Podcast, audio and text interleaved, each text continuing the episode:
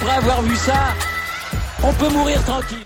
Bonjour à toutes et à tous et bienvenue dans ce podcast pour débriefer ces demi-finales de l'US Open 2022 parce que ça y est, on connaît les affiches, enfin les affiches, l'affiche de la finale du dernier Grand Chelem de la saison. Ce sera Casper Ruud face à Carlos Alcaraz.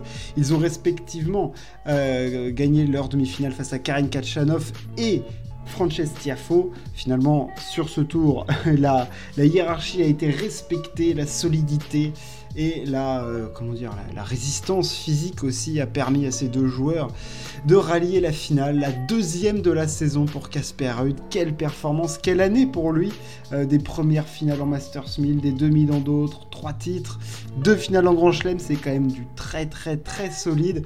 Carlos Alcaraz a 19 ans et le joueur le plus jeune à disputer une finale en Grand Chelem depuis Rafael Nadal et les comparaisons ne sont pas près de s'arrêter entre les deux Espagnols. et hum, eh ben, rendons à César ce qui est à César. La première demi-finale, le premier qualifié pour la finale était Casper Ruud qui s'est défait en 4-7 de Karin Kachanov. Hum, que retenir de ce match? Eh ben, ça s'est joué sur la solidité en fond de cours, euh, en coup droit, dans les moments chauds. Euh, tu retiens évidemment la balle de 7, 55 frappes pour gagner un, échange absolument dingue, où Casper Ruud a été... C'était un petit peu un résumé du match, il était toujours un petit peu plus entreprenant, ce coup droit en, lequel il a énormément de confiance et qui lui fait énormément de bien et sa progression en revers, parce que c'est sur un revers gagnant qu'il va chercher cette balle de 7. Euh, Casper Ruud, énorme solidité dans l'échange. Euh, en fond de cours, il était plus fort que Kachanov qui a fait énormément de fautes directes. Euh, il a été rarement mis en difficulté sur ses jeux de service. Il a quand même été breaké trois fois, mais j'ai trouvé que c'était quand même, il était quand même beaucoup plus solide, plus fort que Kachanov. Et sur la, durée du match, sur la longueur d'un match en, 5-7, du coup en 3-7 gagnant, euh, il était, il était au-dessus en fait. Et voilà, il n'y a, pas grand-chose à, à, dire. Il était plus fort que Karen Kachanov. Il mérite amplement sa qualification finale. Euh, il jouera donc hein, pour la place de numéro 1 mondial, euh, ce qui serait hallucinant. Euh, et, sur cette demi, franchement, il a résisté à la pression aussi parce que c'est quand même la première fois qu'il joue à ces, niveaux de tennis. Bon, il est encore jeune, hein, il a que 23 ans, mais à ce niveau de tennis, c'est que la première fois qu'il atteint régulièrement ces stades-là. Il avait dit d'ailleurs hein, dans ses objectifs de saison cette année, en Grand Chelem, il voulait faire au moins un quart. Là, il a fait deux finales et il peut être numéro un mondial. Enfin, c'est là tu dépasses, tu dépasses l'entendement quoi. Il est, sur la, stratosphère.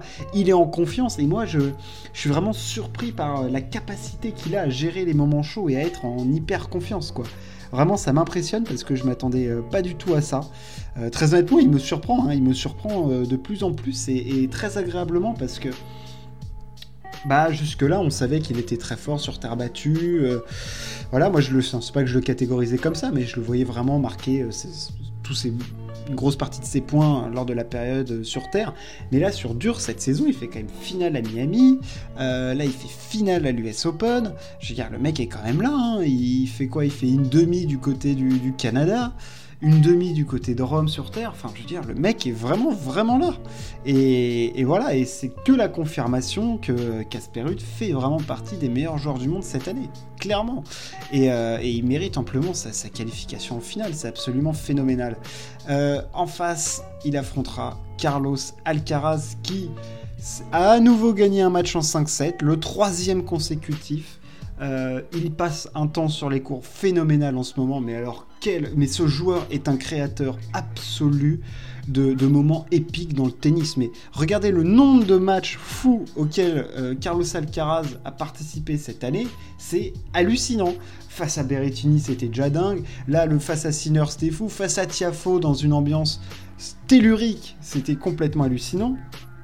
Pour revenir sur ce match, il était vraiment fou ce match. Alors en night session, trop tard, machin et tout, mais ce match était dingo parce que Frances Tiafo a un cœur énorme, colossal. Euh, pour aller chercher le premier set, il a été monstrueux. Alcaraz mène ensuite 6-3, 6-1, 2-0, mais Tiafo, porté par le public, par une motivation énorme d'être un Américain en demi-finale à l'US Open, il a eu un surplus énorme de motivation, il s'est arraché pour aller chercher le troisième set et, et mettre le public dans une fusion terrible. Et il a été malheureusement lâché par son service. Et c'est l'enseignement qu'on peut faire de ce, match, c'est que Tiafo a servi 47% de première balle. Tu peux pas. Tu peux pas, parce que on l'a bien vu, s'appuyer sur sa première balle dans le tennis masculin, c'est vraiment une arme majeure. Et on l'avait, je l'avais déjà vu face à Rafa, sortir des très très gros services, face à Rublev, être très solide derrière sa première. Là, il a été trop souvent lâché et il permettait malheureusement à Alcaraz de remettre beaucoup beaucoup beaucoup la balle en jeu et d'avoir des échanges, des échanges. Et le, le truc, c'est que une fois que l'échange s'installe, l'avantage, il est à l'espagnol, il est plus à l'américain. Et il a fini par craquer, mais quel parcours phénoménal il a fait. Quel tennis, il faut que ça lui donne. Quel, tennis. Ce, match, c'était vraiment pépite parce que les deux prennent des risques, les deux attaquent. T'as encore eu des points fous. Et Alcaraz a encore fait un point de, mutant. Mais, mais Tiafo, il a peut-être gagné quelque chose dans son tennis avec ce tournoi. Peut-être qu'il a compris des trucs, il a pris une confiance supplémentaire qui va lui permettre de passer un cap euh, par la suite. Donc euh, ça serait vraiment phénoménal pour lui que ça se passe comme ça.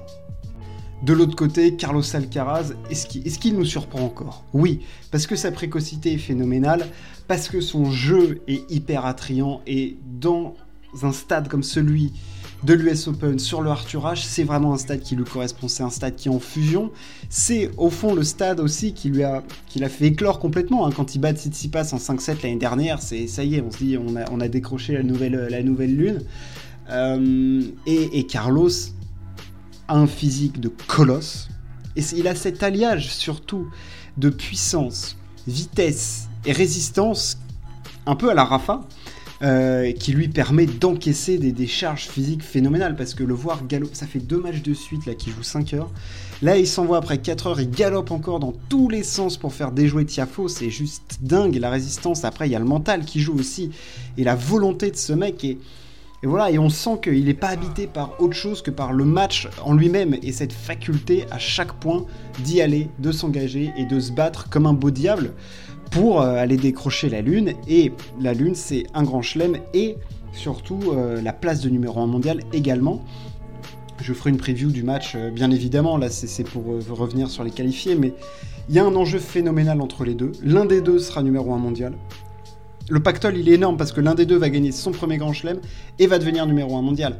Donc, il va y avoir dans ce match une, atmosphère particulière parce que tu vas couronner un nouveau roi du tennis.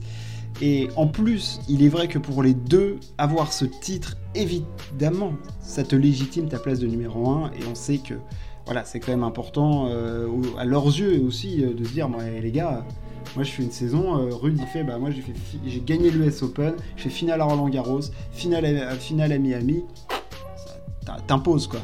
Euh, il fait, moi, j'ai gagné deux Masters j'ai gagné un Grand Chelem. Voilà, je crois que j'ai fait une saison qui est un peu correcte, donc oui, je peux être numéro 1 mondial, et je le suis. Et la possibilité qu'il soit numéro 1 mondial à 19 ans, c'est juste, euh, voilà, c'est juste phénoménal. Et de se dire que ce mec-là a encore un jeu perfectible, ça doit faire très très peur aux autres. Lui ou un Sinner, bien évidemment. Et on voit qu'il y en a qui, sur un tournoi, peuvent te faire des, gros matchs, mais ils ont quand même un talent qui est supérieur, ils ont une aura, ils ont sur le cours les coups que les autres n'ont pas.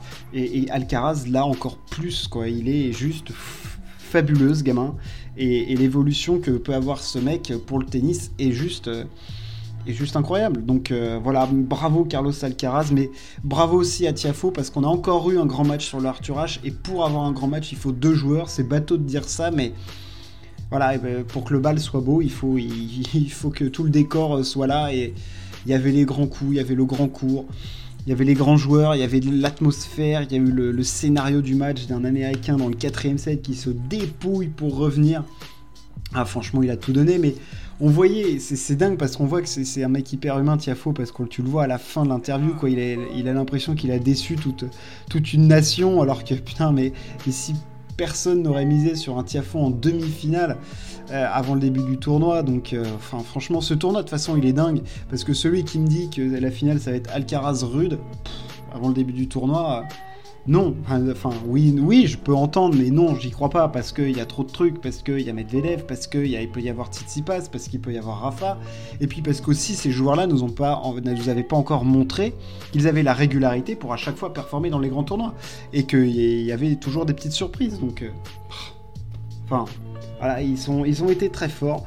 Et voilà, je suis très très euh, heureux pour eux de les voir à ce stade de la compétition et en plus de disputer la place de numéro, de numéro 1 mondial. Ça va être. Euh, c'est la cerise sur le gâteau évidemment, parce qu'il y a quand même un titre en grand chelem en jeu et que c'est. Ça, c'est. C'est le sacrement suprême. Euh, voilà, voilà pour ces demi-finales. J'espère que ça vous a plu. N'hésitez pas à partager ou à vous abonner. On se retrouve très très vite pour parler sport. Ciao, à plus.